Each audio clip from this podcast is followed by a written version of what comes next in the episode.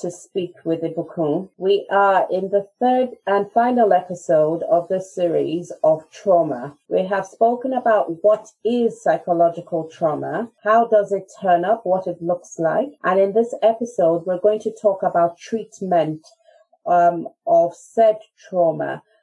But I would like to welcome back my guest, Dr. Shorimade. Welcome. Oh, thank you, Ibukun. Thank you so much for joining us. And I would want you to please go back to something that was very interesting from episode two, and that was repression and suppression of of certain events that an individual might might do. Why why exactly would we either suppress or or repress? Well, um, repression, suppression, they are both defense mechanisms and there are different types of defense mechanisms. Mm-hmm. But we all employ defense mechanisms to stop ourselves from being adversely affected by an event or memories or thoughts. Mm. Uh, in the case of repression, it's an unconscious process where we block out unpleasant emotions or memories, as opposed to suppression where we acknowledge that those memories are there, but we uh, try to set them aside or we try to forget about them. But it's all uh, to uh, protect us, so to speak, from mm. being ad- adversely affected by the said memories or events.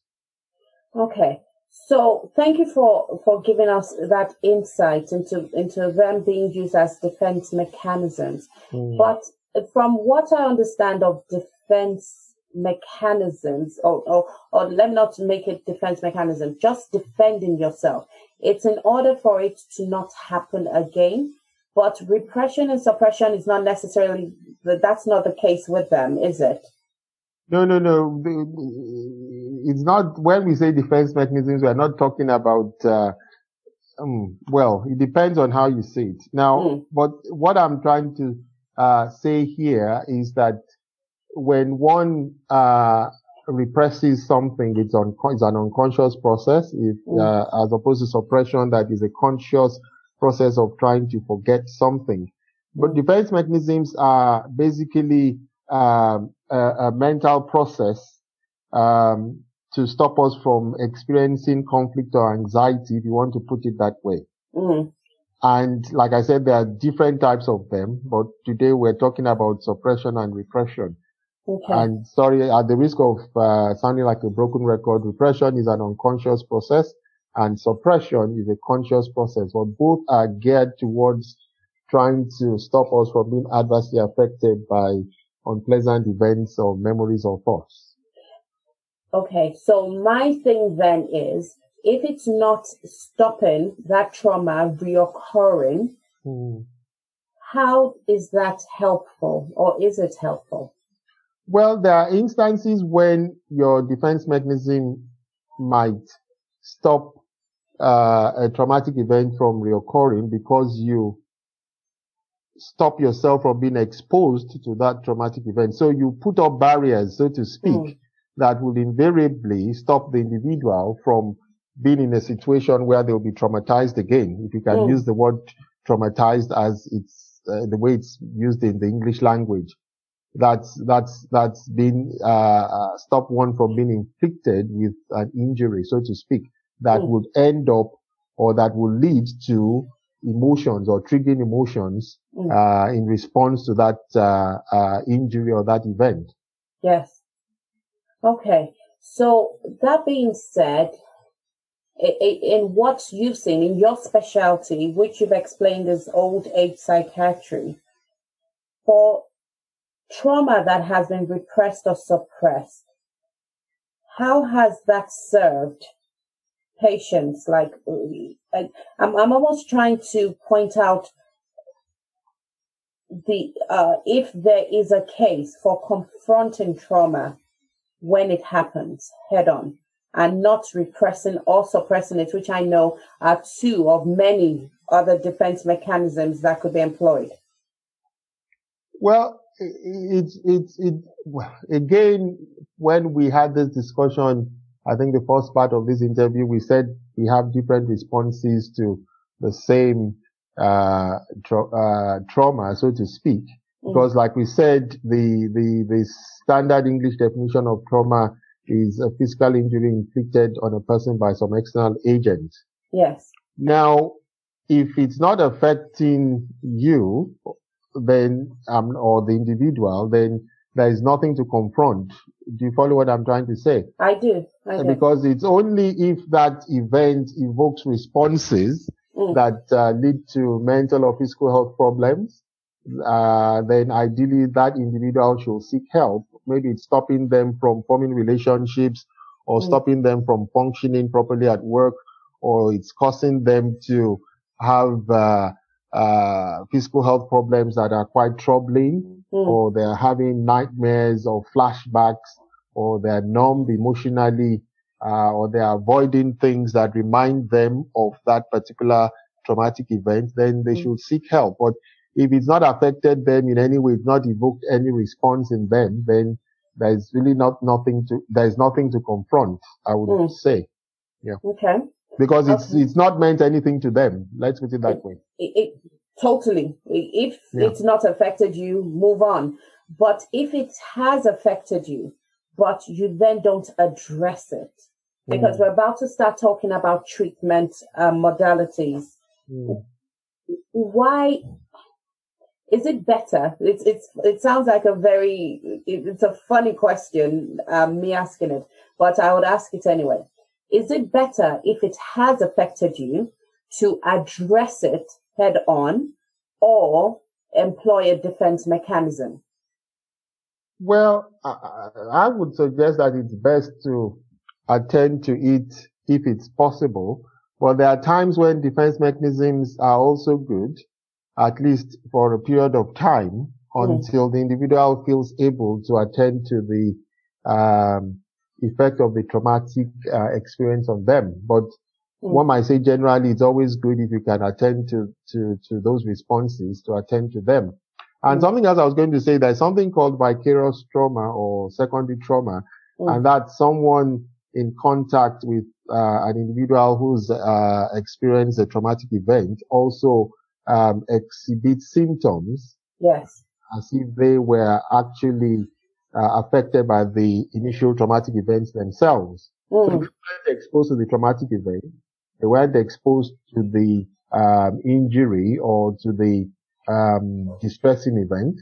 Mm. But somehow, some way, because they've been in contact with the person who's been exposed to those uh, uh, events or to that event, they themselves exhibit symptoms as if they were the ones exposed to the initial traumatic event.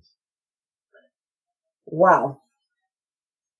How do you help someone like that? So this is a perfect segue. Let's start with, with those who um, who have had secondary trauma. How do you help someone who hasn't actually gone through that event, but because of the exposure to someone who has been tra- traumatized, exhibit that? How, how do you help? How do you help? depends on how it's manifesting and if it's physical health then you attend to the physical health problems if it's mental health then one attends to the mental health problems so it depends or if it's both because mm. if both uh, then it's it's treating whatever manifestations that they might have is there is there a situation where by just treating if it's both by just treating the mental health um, aspect, it would then result in in um, treatment of the physical. I I think one might translate to the other, but um, there are instances when you have to attend to both manifestations in the mental and physical health. Okay. okay. But usually, what what tends to be said is that if um, because there are different types of therapy, as you, you might know. There is the talking therapy, there is the medical therapy, there is when one attends to the social environment of the mm. individual. Some people might also say, depending on your faith, that spiritual uh, therapy is available mm. to some. And some also deal with what we call ecological therapy, as it were, using animals, mm. hiking, mm. gardening, exposing themselves to nature Mm. Uh, that might also work for some people. Mm. But, and, uh, it, it's, it's, it's also, um, said that if you can attend to what is causing this um, symptoms, as it were, mentally, mm. then there might be a resolution of physical health manifestation. Yes. Okay, because but you might people, have to treat both. I was going to give an example in, in terms of of where some people have said just by forgiving someone, their headache's gone. Well, yes, that's the spiritual therapy you're talking about, uh, mm. because um, obviously different people have different faiths and beliefs. Mm-hmm. I uh, am a Christian, so I can only speak from the Christian point of view. Mm-hmm. And we know that uh, the Bible makes it clear that uh, if you look at Psalm 34:18, that the Lord is close to those who are brokenhearted and mm. save those who are crushed in spirit. So if it's a traumatic event uh, and the individual is now brokenhearted or crushed in spirit because of that, mm-hmm. they can talk to God in prayers because we know that uh, Philippians 4 6 talks about not being anxious about anything, but in everything by prayer and supplication with thanksgiving, we make our request known unto God. So if yes. it's to do about forgiving someone, if it's to do about asking God to heal uh, one from whatever experiences or responses one is uh, exhibiting in response to a traumatic event, then that's also possible spiritually. Mm. Um, and you mentioned forgiveness. We know that uh, Job, if one looks at Job, um, yes. I think it's in the uh, latter verses in Job. He forgave um, people that tormented him, and that freed him to an mm. extent from wow. some of his um, experiences. So there's a spiritual beat, and obviously that is not to say that people might not require medication. Mm. So if it's depression, it can be treated. Uh, if it's anxiety, it can be treated medically. And um, psychologically too, there is something known as cognitive behavioral therapy. Oh, sorry. Could you say that slowly for us, please? Oh, co- cognitive behavioral therapy. Okay. Uh, and um, it's it's something usually practiced by um, specialists in psychology, psychologists, mm. and um, there's another uh, type of uh, treatment known as eye movement and uh, desensitization uh, therapy. Oh, sorry, okay. EMDR, eye movement desensitization and uh, processing. Okay. And uh, basically, all these uh, treatments. Um, sorry, let me take that again. Okay. EMDR is eye movement desensitization and reprocessing. Okay, I will EMDR, EMDR, eye movement desensitization and reprocessing okay. as well as cognitive behavioral therapy, usually carried out by psychologists. And mm-hmm. these techniques help people to reduce their vivid, unwanted uh, uh, um, recollection of traumatic events, and that mm-hmm. invariably uh, reduces the uh, manifestations of their responses in terms of their mental and physical health. So this is good to know um, because you don't know unless you ask the question that there are actually methods that I guess uh, people in that specialty take uh, patients through to help them from a psychiatry perspective.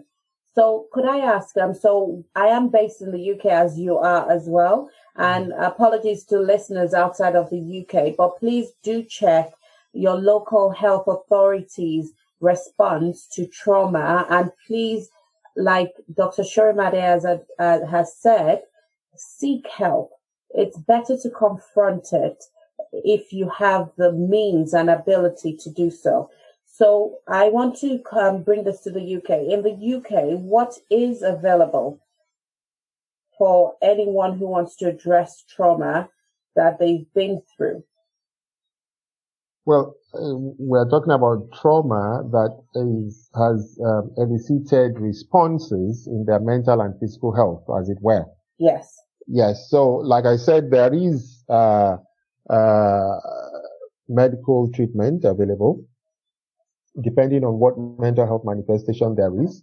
Mm-hmm. And there is also psychological therapy, like I said, cognitive behavioral therapy, as well as eye movement desensitization and reprocessing Those are okay. some of the therapies available uh, for treating uh, psychological um, trauma. Okay. And there is also what we call ecological therapy or ecotherapy, as it were, where people um, use animals, um, interaction with animals, or perhaps walking, hiking, gardening, relating to nature that mm. might also help them um, attend to psychological trauma. And then there's also what we know as the social aspects of treatment where you improve the environment of the individual and they have meaningful social and community connections and interactions. Mm-hmm. Um, they have resources that they use in their own world, as it were, people they can talk to, not on a formal basis, as in when they talk to psychologists, but people they just confide in and people um, who are there to afford them soothing words and um, reassurance and so on and so forth. Mm. And like we said, obviously there's a spiritual aspect of treatment too, um, depending on the individual's faith and beliefs. Okay. So from a medical perspective, I know, yes, in the UK we have the NHS. So does it start with the general practitioner? Um, how, so how can um, someone who is listening to this in the UK thinking, actually, I need to address this trauma? What is the first step they, they should take that wouldn't intimidate them from not taking it? If you understand my question.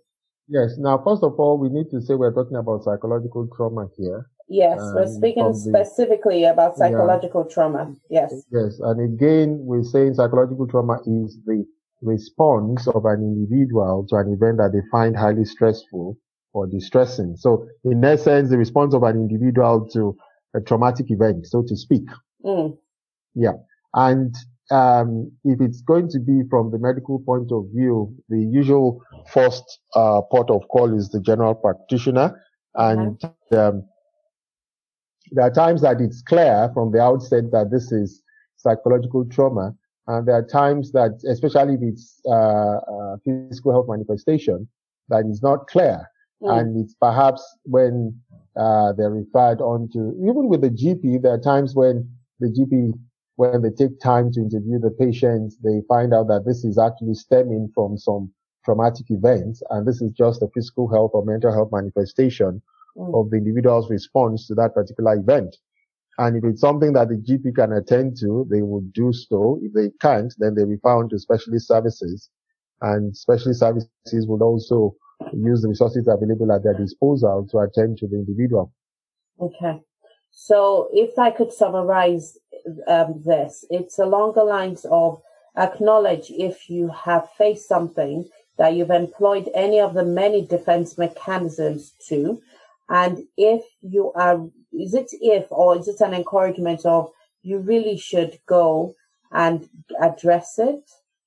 Well, the, the truth of the matter, like we said, uh, throughout this discussion is that people respond to traumatic events in different ways. But if it's beginning to cause trouble, mm. you're not functioning well at home or at work, you're resorting to drugs, alcohol, and illicit substances, or stopping the individual from forming relationships, or mm. it's actually adversely affecting them mentally or physically, then I think it stands to reason for the individual to seek help. Hmm. Stands to reason. Let's let's leave it at that. It stands to reason for you to seek help. And if you're in the UK, talk to your GP and let them help you and be be, be honest with yourself in terms of how you want to to go about this because as we discussed in one of the episodes this could turn up at the most random of places um, and this is why we record um, sessions like this. It's so that you as an, as the listener could hopefully glean from this and inspire you to address any situations you might be going through to help you heal and help you be a better version of yourself, like they say. Cliche, I know, but it's true. You need to do something if there is a problem. Don't wallow in it. Don't stay in it and just and just leave it to chance and, and or, or providence to see what happens next. So I want to say thank you and I hope you would agree with me that you, I, I have gained insight in, uh, more into psychological trauma by talking to Dr. Shorimade. So I'd like to say thank you so much for coming to the podcast. Thank you very much, for inviting me. You are very welcome. And for the listeners, please go to our Instagram feed at Speak Podcast. Let us know that this has helped you or has helped someone in your family as well. Uh, we'll look forward to hearing from you and we will get in touch with you if you want us to. We, your, the email address is in our contact information in, in the description of this podcast. Thank you. Have a wonderful day, whatever you're doing.